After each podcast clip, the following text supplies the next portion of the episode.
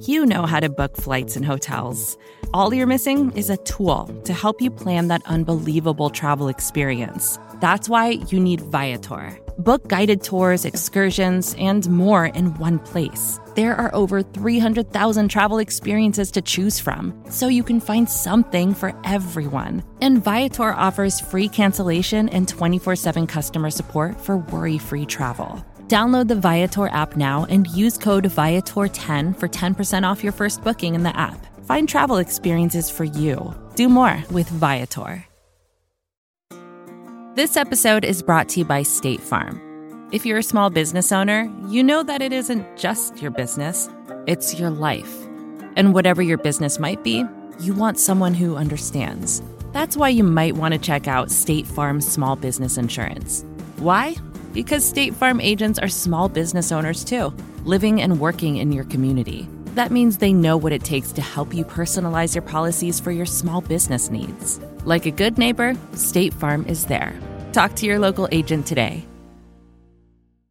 From Cafe and the Vox Media Podcast Network, welcome to Stay Tuned. I'm Preet Bharara.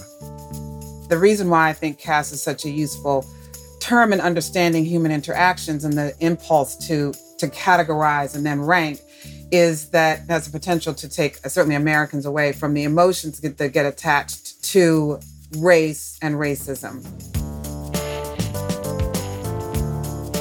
That's Isabel Wilkerson. In 1994, as the Chicago bureau chief for the New York Times, she became the first African American woman to win a Pulitzer Prize in journalism.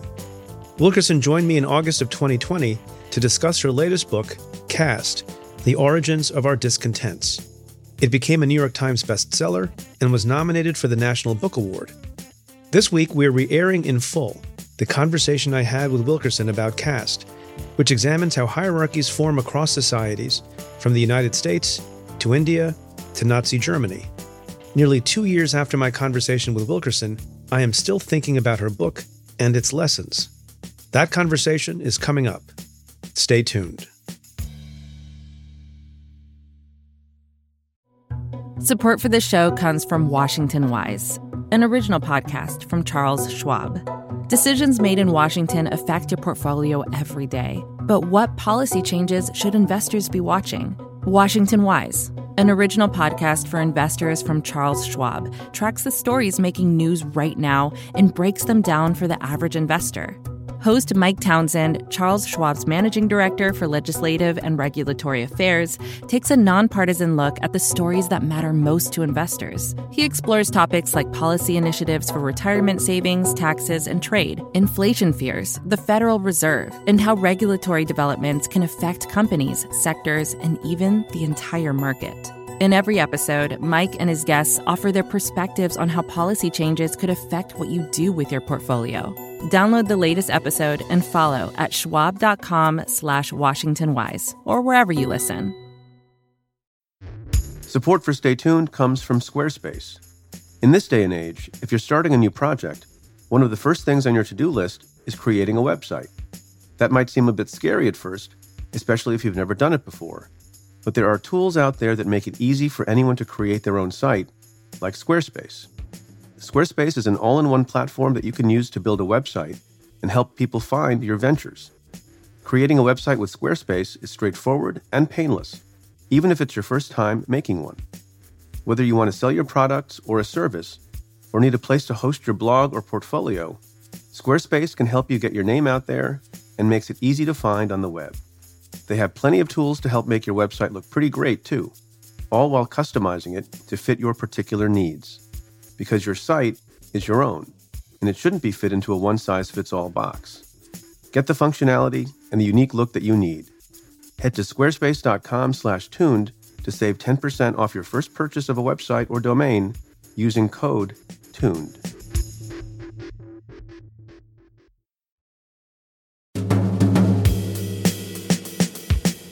This week, we are revisiting a discussion I had with author Isabel Wilkerson about her best selling book, Caste The Origins of Our Discontents. Her work remains urgent today. Isabel Wilkerson, thank you so much for being on the show.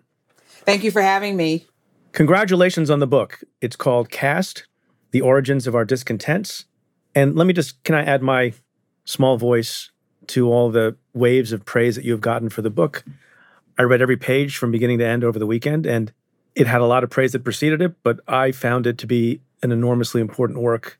Can't put it down. For me, it was a combination of not just the ideas that you have in the book and the and the analysis in the book, but also how you string it all together with stories and metaphors. And so I I also could not put it down. So it's it's a magnificent achievement, and I congratulate you. And we're going to spend a lot of time talking about some of the things you say in the book. This took you a number of years, am I right? It did. It actually began with uh, my first book, The Warmth of Other Suns, which was about the the Great Migration of African Americans who were fleeing the Jim Crow South. And in order to write that book, I had to do a tremendous amount of research into what life was like for people during the hundred years or so of formal uh, segregation system in the Jim Crow South and made these discoveries of what it was actually like that that it was so control that it was actually against the law for a black person and a white person to merely play checkers together. There were separate Bibles, one for black people, one for white people, when they were swearing to tell the truth on in court. There were restrictions uh, at every turn based upon what you looked like. In other words, the group to which you were attached or categorized. And I emerged from that research and also from having interviewed 1,200 people and then doing tremendous amount of reading uh, as to what anthropologists and sociologists had had described that world as, and I that's where I came across the term caste to describe the Jim Crow South as it existed, as many even Americans are not really fully often educated because it's not emphasized or even really taught. The Great Migration is not taught in schools or has not until this book came out. So most people really didn't have a sense of what it was like to live in that world. And the people who did the research into that world, the anthropologists and sociologists who immersed themselves in that world doing ethnographies in the 1930s and 40s, emerged with that word as the only word they felt was uh, accurate to describe the hierarchy that they observed and that they they actually lived for a time. And that is how I came to the word and so the word racism does not appear in the warmth of other suns, although many people might attach that word to the book, but that word does not appear in the book. The word that I, I came to use that I thought was more sufficient and comprehensive in capturing what the people were, were enduring was caste. So before we get to what you mean by caste, and you're right, it's not something that people have a deep understanding of in the United States. Caste and race, as we'll get to in a moment, they overlap, they intersect with each other in various ways. But first, I thought I would ask you about what your thoughts are on what race and racism are. And here are a couple of things you say in the book. Quote, race as we have come to know it is not real. It is a fiction told by modern humans for so long that it has come to be seen as sacred truth. End quote. And then you also say, color is a fact, race is a social construct, end quote. Explain what you mean by those things. Well, race as we now know it is a fairly new term in the arc of human history. It's it's only four or five hundred years old in terms of what we now view as the delineation of human beings on the basis of skin color and other physiological characteristics this does not mean that the skin color is new to humanity or that the physical characteristics that might distinguish one uh, group of people have not always been there. People have always looked the various ways that they do. But the way that they look did not delineate either by law or custom or culture in the ways that it ultimately would in the early years and decades of colonial America. In this country, the idea of race is relatively new. The idea of race in humans identifying themselves on the basis of what they look like solely is relatively new. Before then, people were Irish or they were Polish or they were Hungarian or they were Ndebele or they were Yoruba, whatever they might have been. They didn't need to identify themselves by color because they were all fairly contained on land where everyone pretty much looked the same. So they, that would not have been the signifying, determining factor of how you identify a person. But when people from all over the world, peoples from all over the world, converged uh, in the new world, then the the metrics of hierarchy began to be established and then calcified. And one of the things that I say about caste in general as a phenomenon, as an idea, is that caste is essentially an artificial hierarchy of graded ranking of human value in a society that determines standing and stature and respect, benefit of the doubt, access to resources through no fault or action of one's own. I mean, you are born to that role and that placement in the caste system. And each hierarchy, each caste system uses a different metric that works for their culture, their society, and that, you know, going back to however they were first identified, whether by use of religion, by use of ethnicity, by use of, of, geographic origin. And in the case of the United States, skin color became the signifier of where one fell or where one was assigned in the artificial hierarchy that was created here. In other words, where a person was situated in the hierarchy within the caste system was determined by what they looked like. Race became the tool for delineating people. Race became the signal of the category that you were assigned to. Race was is the cue. Was the cue and remains in shadow as we have uh, inherited all of this, is the cue of where one is positioned in the hierarchy. So that is the difference between them. I, I say that, you know, race, the caste is the bones, race is the skin and race is what we can see but it's the signal of as to where one belongs in the caste system or where one is perceived as belonging in the caste system Yet you quote from James Baldwin in your book, who said, No one was white before they came to America, because that, that's not how people thought about themselves. And then you also say later in the book, you know, there are no black people in Africa. They're just themselves. They didn't become black until they came to America. What was different about America that caused these delineations to be made? Because people have been around for a long time. Yes, and and the idea of slavery is it's obviously a part of American history, but of course it is obviously a, a, part of world history, and and you know humans have enslaved others for you know for millennia. So slavery as an idea is not new. What made it distinctive in the United States was the idea of chattel slavery, the idea that you were born into essentially an enslaved caste of people who could not escape by any means as it was conceived by law that you you inherited the standing meaning the low standing of one's mother. It was passed through the, the mother and it was generational and with no means of escape uh, unless you literally kind of kidnapped yourself and then escaped meaning you were you were viewed as having taken the property of someone else because you didn't even belong to yourself that was one way. And of course there was an entire network of enforcement to keep people from being doing from doing that and unimaginable punishment for people who managed to escape that way. So very very few people did when you consider how many people were enslaved. And then of course one could you know work really hard and there could be exceptions where you could have been where some slave owner might have had a change of heart and and freed their uh, enslaved people but the escape routes were narrow very narrow. And so this was the origin. These were the origins of the hierarchies that we live with today. The subtitle of the book is meaningful, and that is it's the origins of our discontents. It's an attempt to look back to find out where did this begin? How did we get to this point? Where did the gradations and artificial hierarchies, where did this emerge? And so when people were brought here, uh, you know, kidnapped and brought across the Atlantic during the transatlantic slave trade, they entered into what became a bipolar caste system, unlike the one in, in India that has the four main varnas and then the uh, the outcast uh, of Dalits. This was a bipolar caste system in which there was the dominant group, which would be the British colonists themselves, and, and then the um, the ones at the bottom, meaning the people of African descent who were brought in to be enslaved. Literally by arriving, they were they were assigned clearly to the very bottom of what was an emerging bipolar caste system. I should also, of course, say that the Indian caste system, the original, there are some similarities, of course, many, many, many, many uh, differences.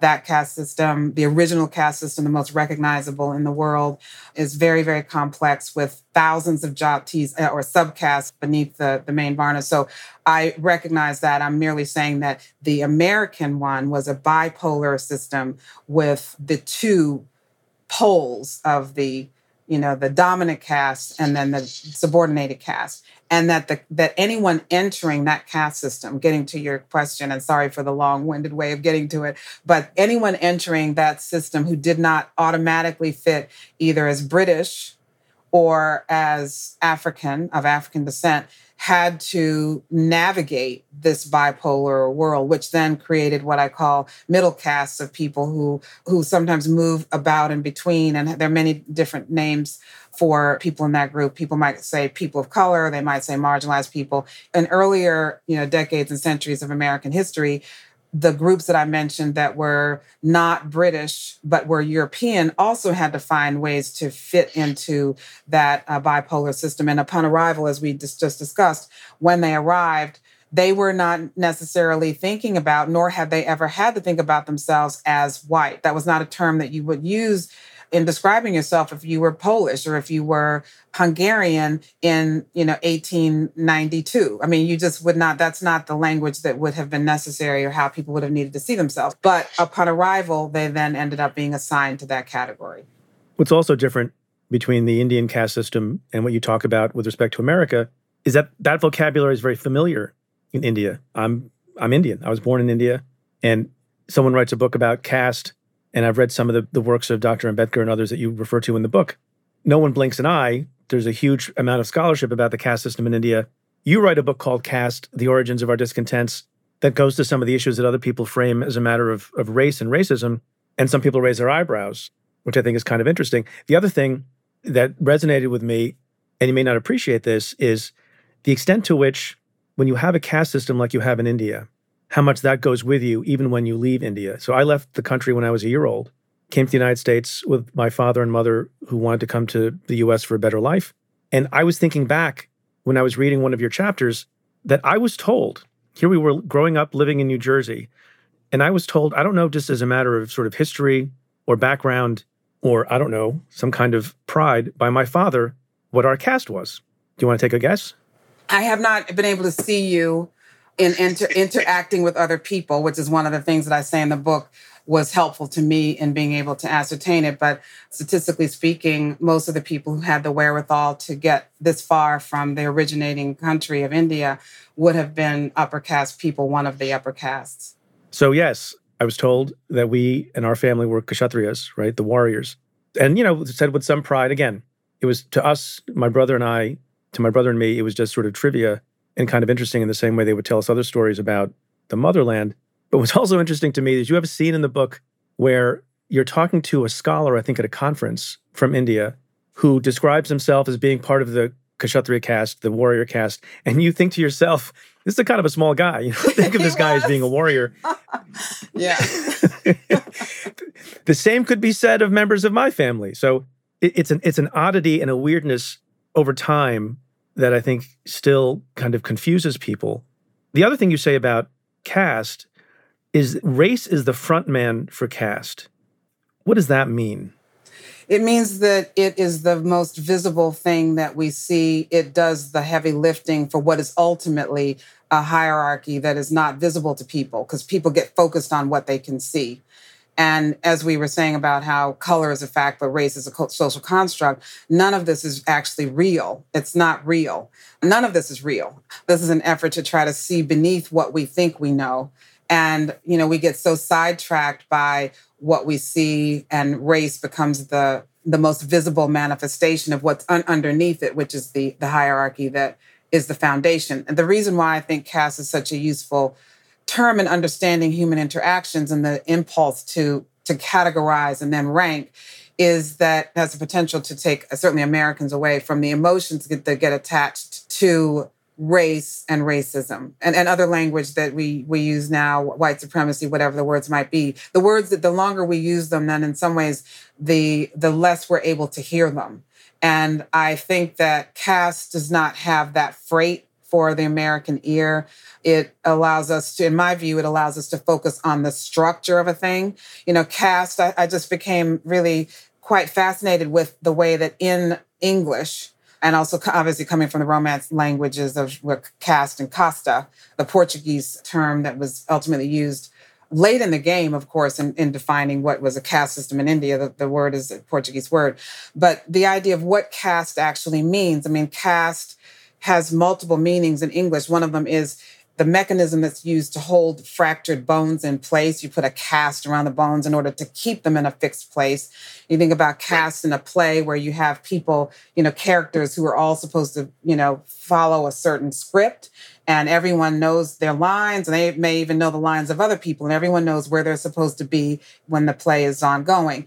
And we just absorb those things but all of them having to do with placement where you fit who belongs where who is stepping out of his or her place. And everyone knows it's embedded in the thinking of it but we don't often see it. And so that's the reason why I see caste as the underlying infrastructure that delineates and categorizes people by many, many different metrics. I mean, e- even in any caste system, I mean, I would add, I mean, this is my you know, spending all this time looking at it primarily from the American perspective, but reading as much as I could, was the idea that any kind of human ranking could take any possible characteristic and use that to create a hierarchy. I mean, I have a reference to people being tall or short. I mean, it could have just as well been that in the in the United States as it was forming, or in the Western world as it was created, it was colonizing the, the West.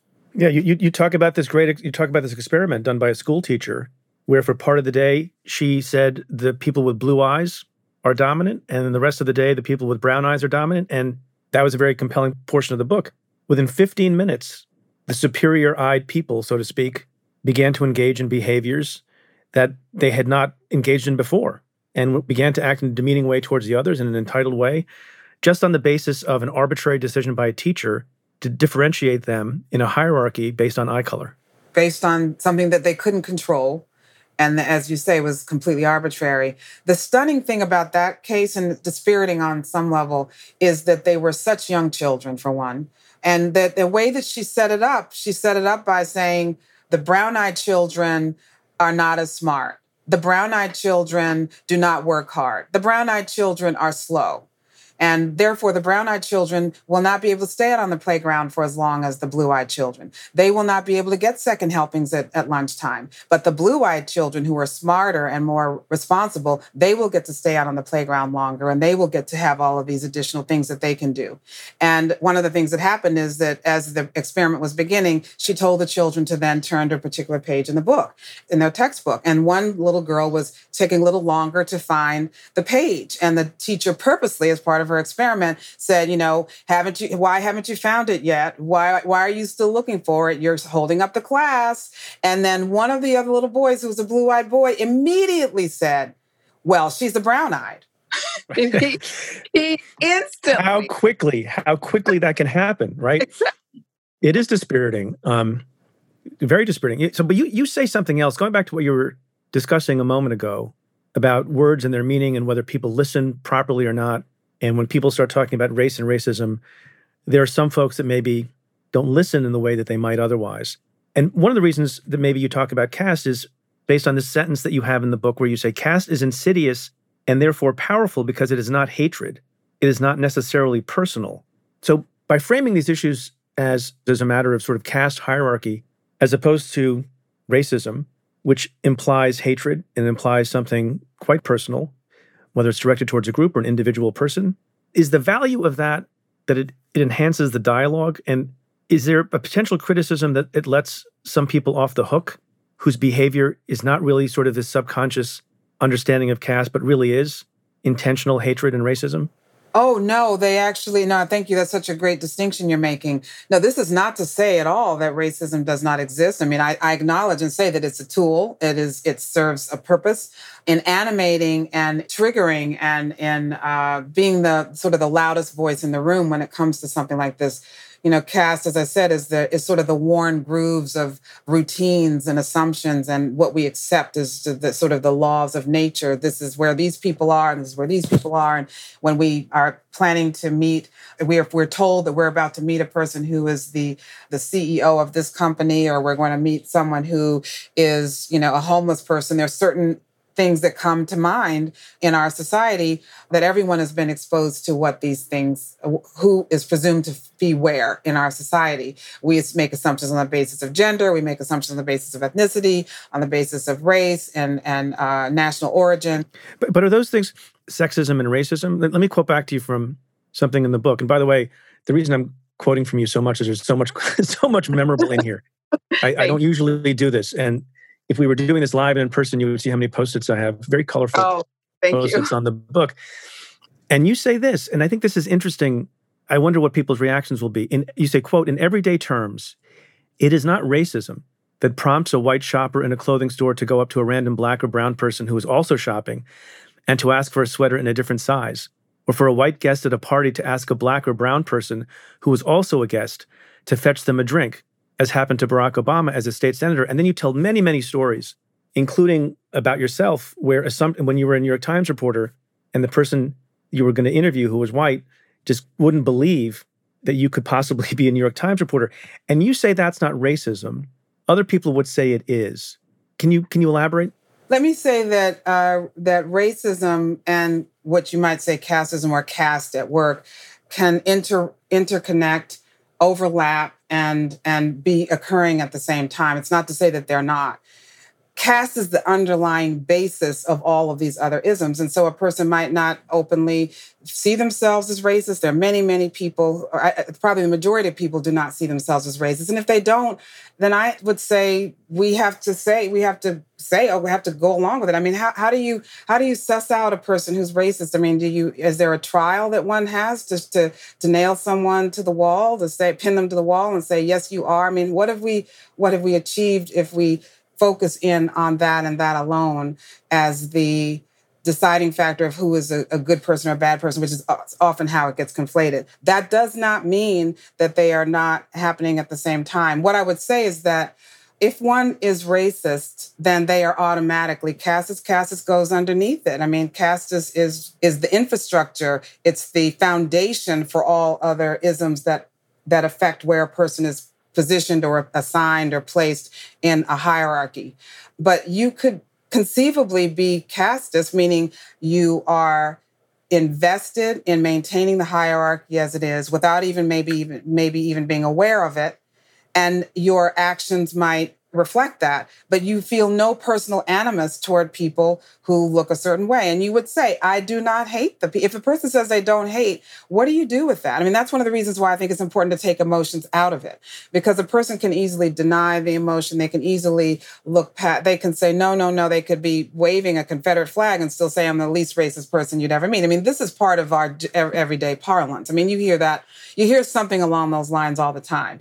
And so I, I feel as if it's been so derailed that maybe it's time for new language. Maybe it's time for us to see ourselves differently you, you, know to allow us to look through a different lens that is that is not freighted at least in the american sense of the of the word with the same emotions of shame and guilt and blame and and uh, deflecting and derailing all the things that happen when when these words get used allow us to see it allows us to see ourselves differently using language that has been used in the past to describe american hierarchy i am not the first person by any means to put this word out there in reference to the United States. It's been used for, you know, for a century and a half, going back to the time of the Civil War for certain.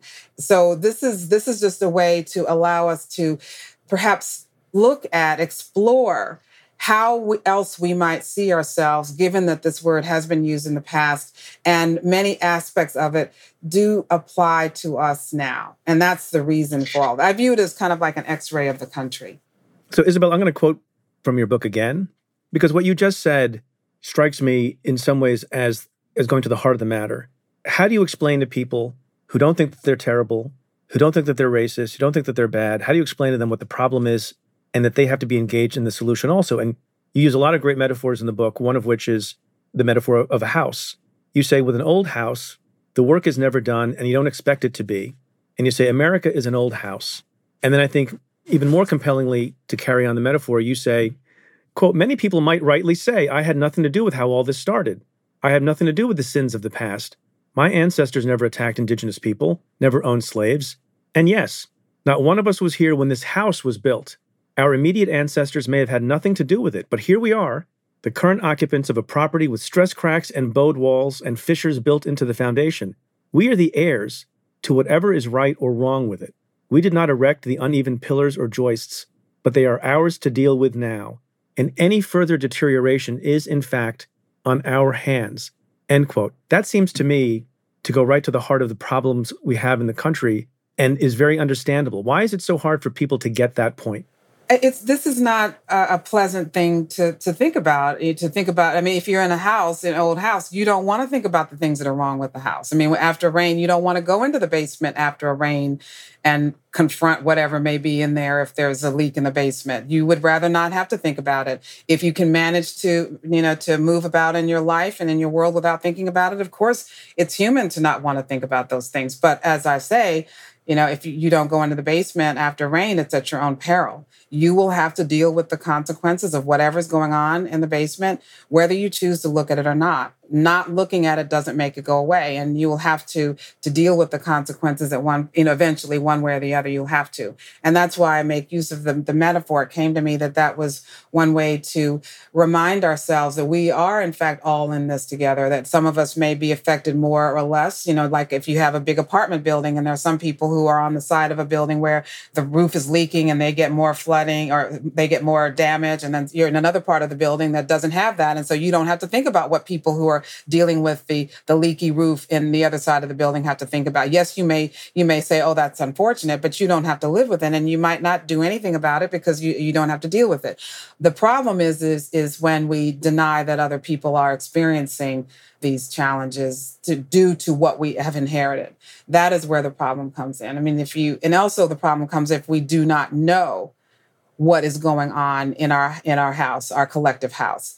There comes a time when if people are not taught and a lot of a lot of the history i mean when the warmth of other suns first came out a lot of people came up to me afterward and they said i had no idea. These are people who lived through the era that i'm writing about and they said i had no idea was not being taught in the schools. The great migration didn't get taught in the schools. And so on some level if people don't know their history it means that you know you, you cannot expect complete awareness if people have not been taught. But once you know that's when the responsibility comes in. I mean once you know uh, that something is wrong, then there comes the responsibility to do something about it. I mean, I actually pictured myself in working on this book as like the the building inspector, the, the inspector of a building, and the building happens to be, you know, a country. And I, you know, I, am presenting essentially this report. This is it's a, really a prayer for people to hear and to listen, open their hearts to to to take in this report, an X-ray of our country. And then once you know, then the then the responsibilities come, especially for those who have not had to deal with the roof leaking in their particular apartment. For people who have not had to deal with the downsides and uh, deprivations that come from being uh, assigned to a subordinated, subjugated caste historically with shadows to the current day, the responsibility then does fall on all of us because we all have to live with the consequences. And we may be hurt even though we may not realize it, but we everyone is is hurt by this and, and that's where the responsibility comes in. So you choose to examine caste in this country in comparison, and not so much contrast, mostly in comparison to so-called caste systems in India and also in Nazi Germany. I'll get to the to the German example in a second, but going back to the Indian example, you tell a story about how Martin Luther King Jr. traveled once for a month to India, in part because his approach of nonviolence was one that was embraced by by Mahatma Gandhi and others to gain independence from India. And you tell a story about how Martin Luther King is talking to folks about the caste system and as people may know, and they will come to know more if they read your book, the lowest caste in India is the so-called untouchable, the, the Dalit. And their lot in life is is very, very poor. And there's very little they can do to get out of that lot in life. And many of them are relegated to doing the worst jobs that other people don't want to do, cleaning, etc. Explain the revelation that King had when he was having a conversation in India. Well, he was very excited to go because he so admired the nonviolent protests of, of Mahatma Gandhi uh, of Mohandas Gandhi, and he uh, was received by the prime minister with a very beautiful uh, arrival there. And then he made a, a, trip to visit a Dalit school, which what would have been called a, an untouchable school, a school where the students and, and everyone there, uh, the people working there, were part of the un, what was then known as the untouchable caste. And so, upon arrival, and a principal that uh, introduces him to the children, and he says, You know, children, let me, uh, young people, I want to introduce you to a fellow untouchable from America. The head of the school made the connection between the African American experience that he was seeing on the news from the civil rights era, civil rights movement, made the immediate connection and introduced Dr. King as an untouchable from America. And upon hearing that, Dr. King had not made that connection initially, and he actually was a little peeved to have been described that way. He didn't see himself as that. He viewed himself as in the word would have been an American Negro at that time. He was very celebrated. So he didn't, he'd had dinner with the prime minister. He did not see himself as an untouchable. And then he thought about it and he remembered that, you know, he was at that very stage in his life advocating on behalf of people who were, even at that moment, the vast majority of them denied the right to vote. The civil rights legislation would not come until many years several years after that. Uh, they were held, as you described, to the lowest positions, particularly when they were in the American South. But even when they went to the North, they were assigned to the dirtiest, most dangerous jobs in the foundries and the steel mills and the factories. Uh, they were sharecroppers. They literally were assigned to the lowest rung in uh, American society. And he was fighting on their behalf. And he thought to himself, yes, I am an American untouchable and every black person in America is an untouchable. He made that recognition. I mean, another yet another example of someone who was so very lauded and and, and honored. He made the connection too after being exposed to and seeing how he was viewed by by untouchables there he recognized it as well. And he actually gave a, a sermon on the 4th of july in 1965 at his church ebenezer baptist church in which he relayed that story which is one of the reasons that we know about it. He relayed that story uh, about how he came to the recognition that the united states had a caste system and that people like him had been assigned to the bottom of it Stay tuned for more discussion.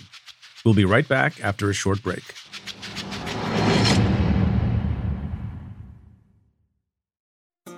This episode is brought to you by State Farm. You've heard it before. Like a good neighbor, State Farm is there. But it's more than just a tagline, because State Farm agents are small business owners themselves who live and work in your community. And if you're in the market for small business insurance, who better to work with than an agent who understands what it takes?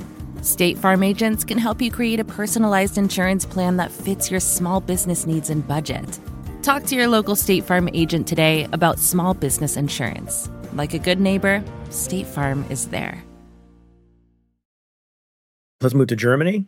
And I imagine that some people will not love the idea of comparing what you call the American caste system to what Nazi Germany was like, in part because some people I imagine would say, well, whatever you say about the caste system in India or the United States, and how much exploitation there was, and how much death there was, and how much lynching there was, there was not an ideology of the final solution of utter elimination, which there was ultimately in Nazi Germany. But that said, you tell another story. I'm going to be quoting from the book again. You tell another story, but at least sort of early in the Nazi regime that I had not heard before, and it brings a lot of things home.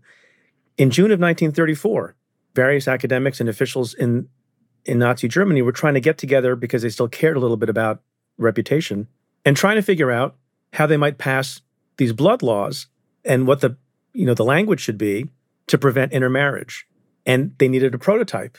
And they sat around and they thought to themselves, well, in America we have a pretty good example. We have a pretty good precedent. And the more they thought about it, some of them you recite in the book said, you know, we can't even believe that that's really enforced in the United States. But the passage that struck me the most was was the following quote, mindful of appearances beyond their borders, for the time being at least, the Nazis wondered how the United States had managed to turn its racial hierarchy into rigid law, yet retain such a sterling reputation on the world stage. End quote. How did they manage to do that? How did the United States manage to do that? Yeah. Well, I have to preface this by saying that what propelled me to Germany was Charlottesville, which is how, which is the way to even get to the answer of what you just asked and that is that uh, you know after Charlottesville, that contention over the statues and the, the Confederate and Nazi symbolism that fused together among the ralliers themselves, and that that battle over memory, memory of memory of the Civil War and of slavery, and and and how do we define um, heroes in, in America? so that this the connection was made by the people who were protesting in Charlottesville. They made the connection with the symbolisms of flags and the swastikas of Confederate flags and swastikas that they themselves carried, and in fact replicated one of the some of the the marches that would have occurred in Germany during that time. So the focus for me was not initially the Nazis themselves, but actually how Germany had worked in the decades after the war, after World War II, to reconcile its history and to atone for it. So what had they done? And that was my that's what brought me to to Germany in the first place. And you know, the deeper I looked into it, then I, you know, I, I came across or discovered, made these connections. I discovered these connections that I would never have imagined myself. I, I had no idea that German eugenicists were in continuing dialogue with American eugenicists, that American eugenicists wrote these books that were big sellers in Germany in the years leading up to the Third Reich. And it was gut wrenching to see the these connections. And then, of course, the, you know, having to remind ourselves at all times that the Nazis needed no one to teach them how to hate, absolutely no one. And of course, they carried it further than anyone who could would ever have, you know, imagined as incomprehensible what they ultimately did. Well, what they did before that moment was they they they actually sent researchers to study America's Jim Crow laws and to, to see how Americans had subjugated and segregated African Americans. And they, as you did the, the meeting that you talk about in June of 1934, they were debating and consulting American law as they were devising what would ultimately become the Nuremberg laws. And as you said, it was shocking to see that that some of them didn't even believe that that the United States would have gone to the lengths that they were discovering that it had.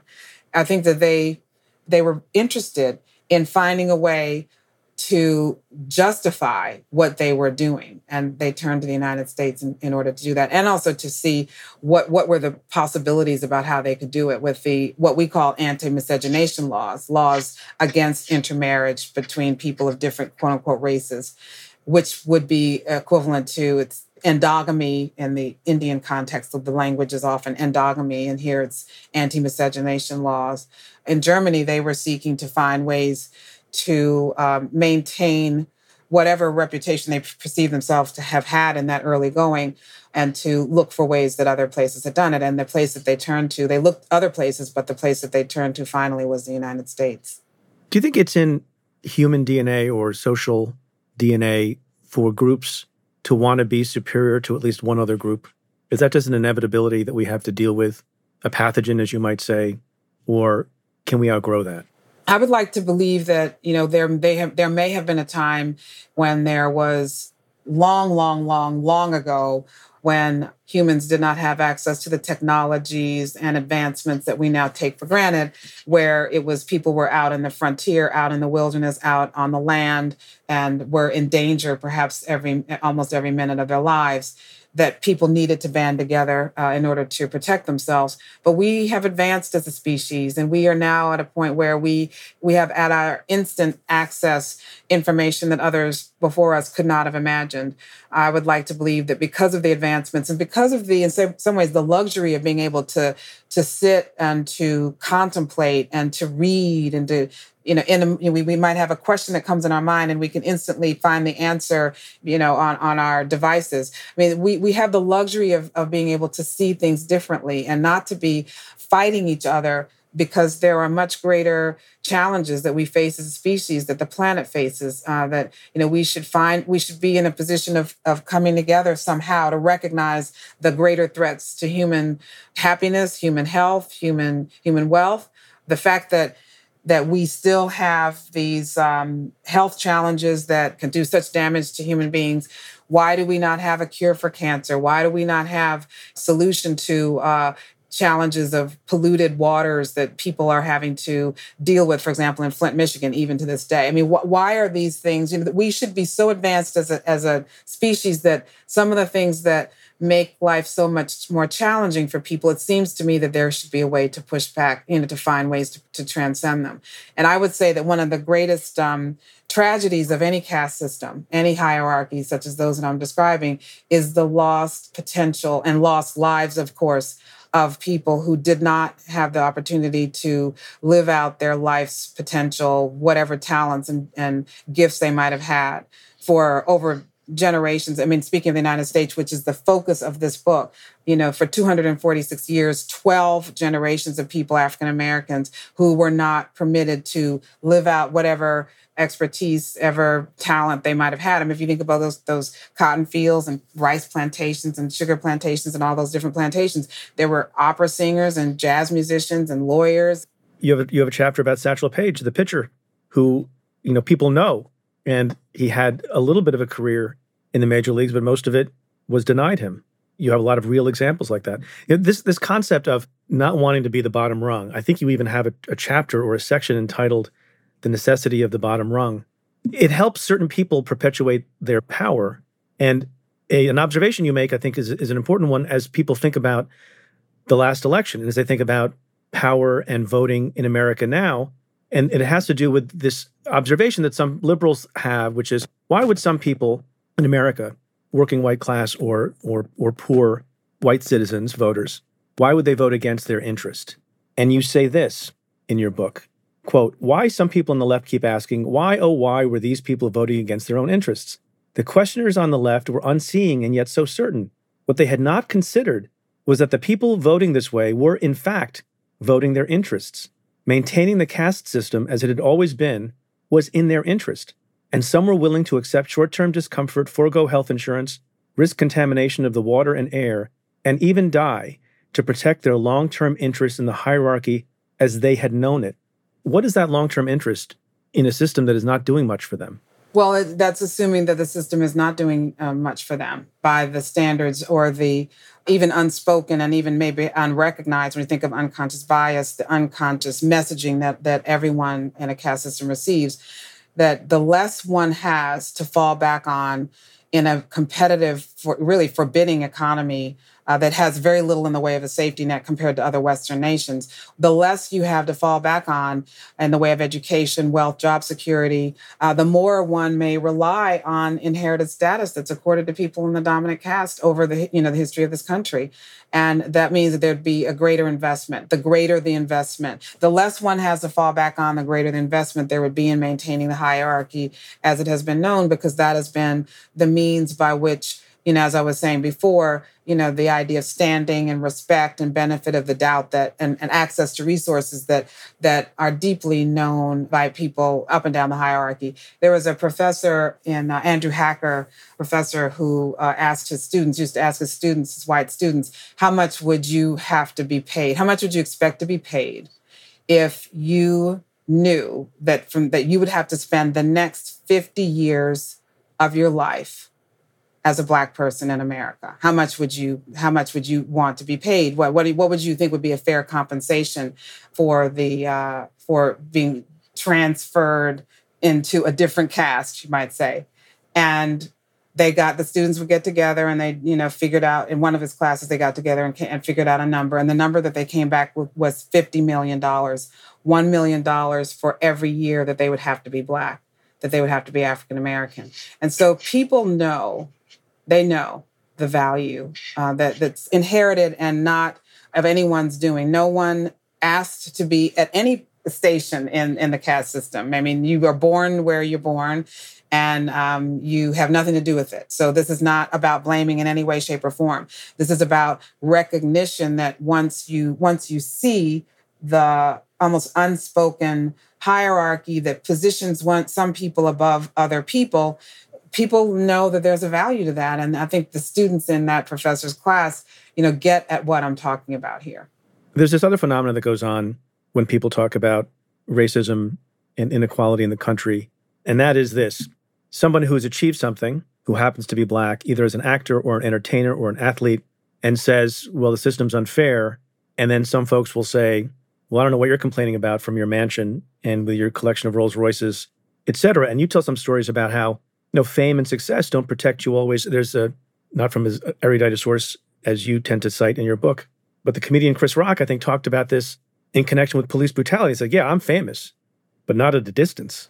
Right. Yeah. Respond to the folks, because again, this is another thing that I think should be very readily understandable, but people keep making this point. Respond to the folks who say Oprah Winfrey or LeBron James or whoever else have no business or right to complain about how Black people are treated in this country? So I, I describe caste as the bones, race as the skin, and class as the clothing, diction, accent, education, the things that one can change about oneself. And in any society, there are going to be exceptions to any rule. And um, there are some incredibly exceptional people who were born into the subordinated caste or the historically subordinated caste in America and uh, in India as well, who have managed, despite all of the odds, to persevere with fortitude, talent, all that it took in order to transcend the barriers and to rise to very high in their society. There are a lot of things I could say about that. One of them having to do with occupational how caste represents itself in occupations. I mean, in occupations, the opening for African Americans has tended to be in uh, sports, in uh, music, and and entertainment, because during the originating decades uh, formation of this hierarchy in the caste system, which was actually a legal caste system. There were actually laws that indicated there were attempts to say what Black people could do legally, and then it extended to the culture. So that there are certain fields that have been more uh, open to African Americans over time, and one of them having to be entertainment. Uh, the enslaved people were often used for entertainment. They were there's a famous scene out of Twelve Years a Slave in which they were roused from their sleep in order to entertain at two two in the morning or whatever to entertain the owner. Uh, they were you know tired from having um, you know worked you know 15 hour days tending to the sugarcane and then they had to go perform and so that that actually is a, a very old through line in how a, you know roles that people play percolate through a society. So that's one thing. One thing is that that's that has been a, an area of, of opening for people that has meaning even in the current day. The majority of the the wealthiest of, of african americans tend to come from those fields people where they they were among the most talented maybe of, of humans in in uh, of americans in whoever did whatever they're doing.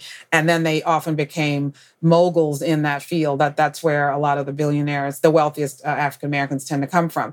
But the interesting thing is that, that there's several things to say. One is that despite these people that we can identify as among the most recognizable and wealthiest people in the United States, the situation for the majority of African Americans is so disparate compared to their white counterparts that despite these people whose, whose names come to mind, we know these are among the wealthiest people among us, even factoring them into the, the collective collective wealth of African Americans, with them factored in, African Americans still have only one tenth of what their white counterparts have in the way of wealth.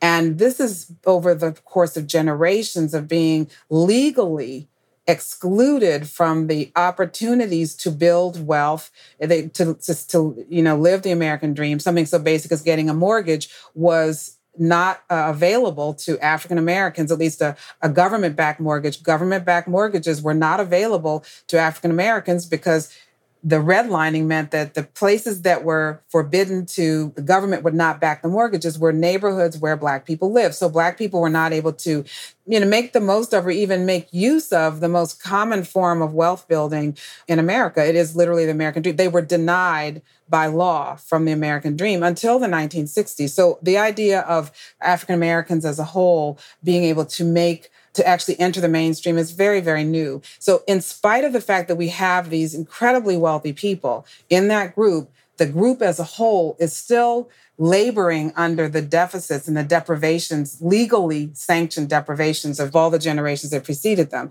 And then one other thing I want to say about this is that when I say I say that class, you know, is the clothes and the diction and the accents and the things we can control. The fact of the matter is, if you can, and the way that I look at it, if you can act your way out of it, it's class. If you cannot act your way out of it, it's caste.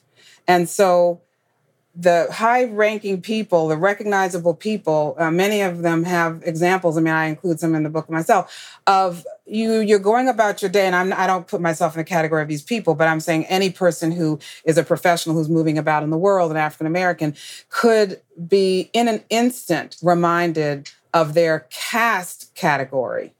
There's an example uh, out of, of uh, out of the UK that's an interesting one. That's just recent one where the editor of British Vogue and uh, a person of Af- a man of African descent, he was entering his building. He's the editor of British Vogue, and he's told by the security guard to use the loading dock, the loading freight elevator in his own office building.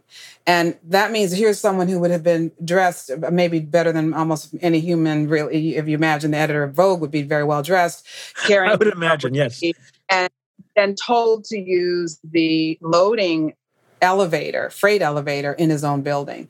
And so if you, you cannot act your way out of that kind of intrusion of caste, caste being, you know, the example of where, who belongs where, who is expected to be doing what?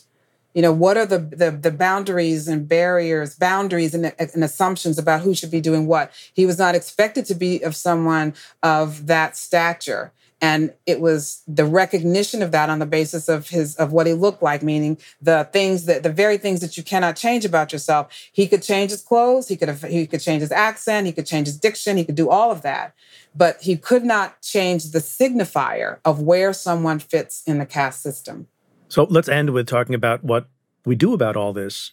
You're the building inspector. What are your prescriptions for how we fix this old house that is America? And and one of the things I'd like to hear you elaborate on is a concept you mentioned in the book of radical empathy. Where do we go from here? I have to say that if you bought a house and the building inspector comes in and delivers their report, the building inspector does not tell you what you need to do the building inspector presents to you the problems that need to be addressed. And that is how I see myself. If I had wanted to take another five years on this, I, I, would have done the additional research in order to be able to come up with, you know, a 10 point plan about what this would be. But I would say that we're talking about something that is 400 years old. You know, we're talking about an embedded hierarchy that we've inherited that you know gets affirmed in all in billboards and television commercials and you know every, you know who gets killed first in a movie. I mean we we know and we have been exposed to this for so long that you know that even a third of african americans hold unconscious bias against themselves. So this is long and this is deep and i would never presume to say these are all the answers because the answers have to come from all of us. It cannot come from one person. It will not come from someone who who is you know born to what would be viewed as the subordinated caste. There's not it there it this falls on on everyone to first of all do the work to know our country's comprehensive history, and then to search ourselves and find the ways that we as individuals can do something in our own lives, looking very hard and deep. And then for others who are in positions of making policy, and I'm not, I'm a writer, not a policymaker, to also do the work of knowing our country's history and, and looking clear eyed at the x ray of our country to come up with solutions to the to our collective problem because we are all in this building together. And it's not generally the building inspector doesn't make the repairs anyway. It's the it's the owner and we are all the owners of this building. We certainly are. In the epilogue of your book you talk about albert einstein who was a great ally in many ways to the so-called lower caste and you write quote you know you talk about how we have all these problems but then quote and yet somehow there are the rare people like einstein who seem immune to the toxins of caste in the air we breathe, who manage to transcend what most people are susceptible to. End quote. Do you have an observation as to as to what the qualities are in people that might make them immune to the toxins of caste? Um, I haven't given a tremendous amount of thought because I've just finished the book, but being asked this by you, and I'd like to explore this more and think think this through more because I think that that is something that this work does allow us all a window into. But I would say that, first of all, what I see consistent among the people who I would identify as, as being like Einstein would be people who have an essential comfort within themselves about who they are and what their own talents and abilities and abilities may be. In other words, how self-actualized are you to begin with? How comfortable are you with yourself? If you have insecurities, if you feel easily threatened, if you feel that others are, are gaining on you, doing things that they don't deserve because you you should be here and you're not where you wish to be, that would be one of the things I would say would make it harder for you to have the the generosity of spirit toward others and, and might would make you more likely to be invested in keeping things the way that they are for whatever whatever benefit may be coming to you whether you even have a name for it or not. So one of them would be a sense of self-actualization and an awareness of oneself and a sense of contentment within oneself that they, you don't have to prove anything to anyone else. You see the world as uh, you, you feel that, that you have been that things are going well for you personally and you do not you do not need to see anyone beneath you in order to feel good about yourself. I mean, here's someone who was one of the smartest men who ever lived, and he was being told that people who looked a certain way, people who are African American, were beneath him. And he, as the smartest person, one of the smartest people who ever lived, looked at them and said, "No, I could. I see them as like me. I see the things I have in common with them." And that means that he was very confident in himself, clearly. And intelligence alone does not mean that you're confident. He just he just was. I think that he had a sense of empathy, a sense of connection with others. He had himself escaped Nazi Germany just before just before uh, the, the, Nazis actually uh, came into power. He barely escaped, but he could see the uh, injustices that were brewing. He could see the uh, ethnic tribalism and, and hatreds that were brewing. He could see that and he could see the dangers of that. And he recognized how wrong that was. He recognized the dangers, I should say, of that kind of thinking and could see even then how that could lead to something. And then I, I would say an, an essential sense of recognition of our common humanity. I mean, a recognition that we do have things in common and you, you, that you can learn and grow from knowing other people, seeing other people for who they really are, and a lack of, of a need to be better than someone else. I mean, a, a willingness to see that all of us have something to offer. Even the short conversations that we might have when we're on a, say, uh, a shuttle bus to get from point A to point B, and you can you can have a, a lovely conversation with someone on a train. And you never know where that beauty in one in life might be the beauty in humanity seeing the beauty in humanity and feeling that you are rooting not for your team but for the species as a whole that that we all win. A belief that there is something that we all gain when when when everyone is at their very best. I think that's a good note to end on. Isabel wilkerson thank you so much for joining us. Congratulations on this very important book. It really is a must read i really think it you. is and and if anyone needs any further encouragement to read the book, just pick up the New York Times review. It'll knock your socks off. Thank you.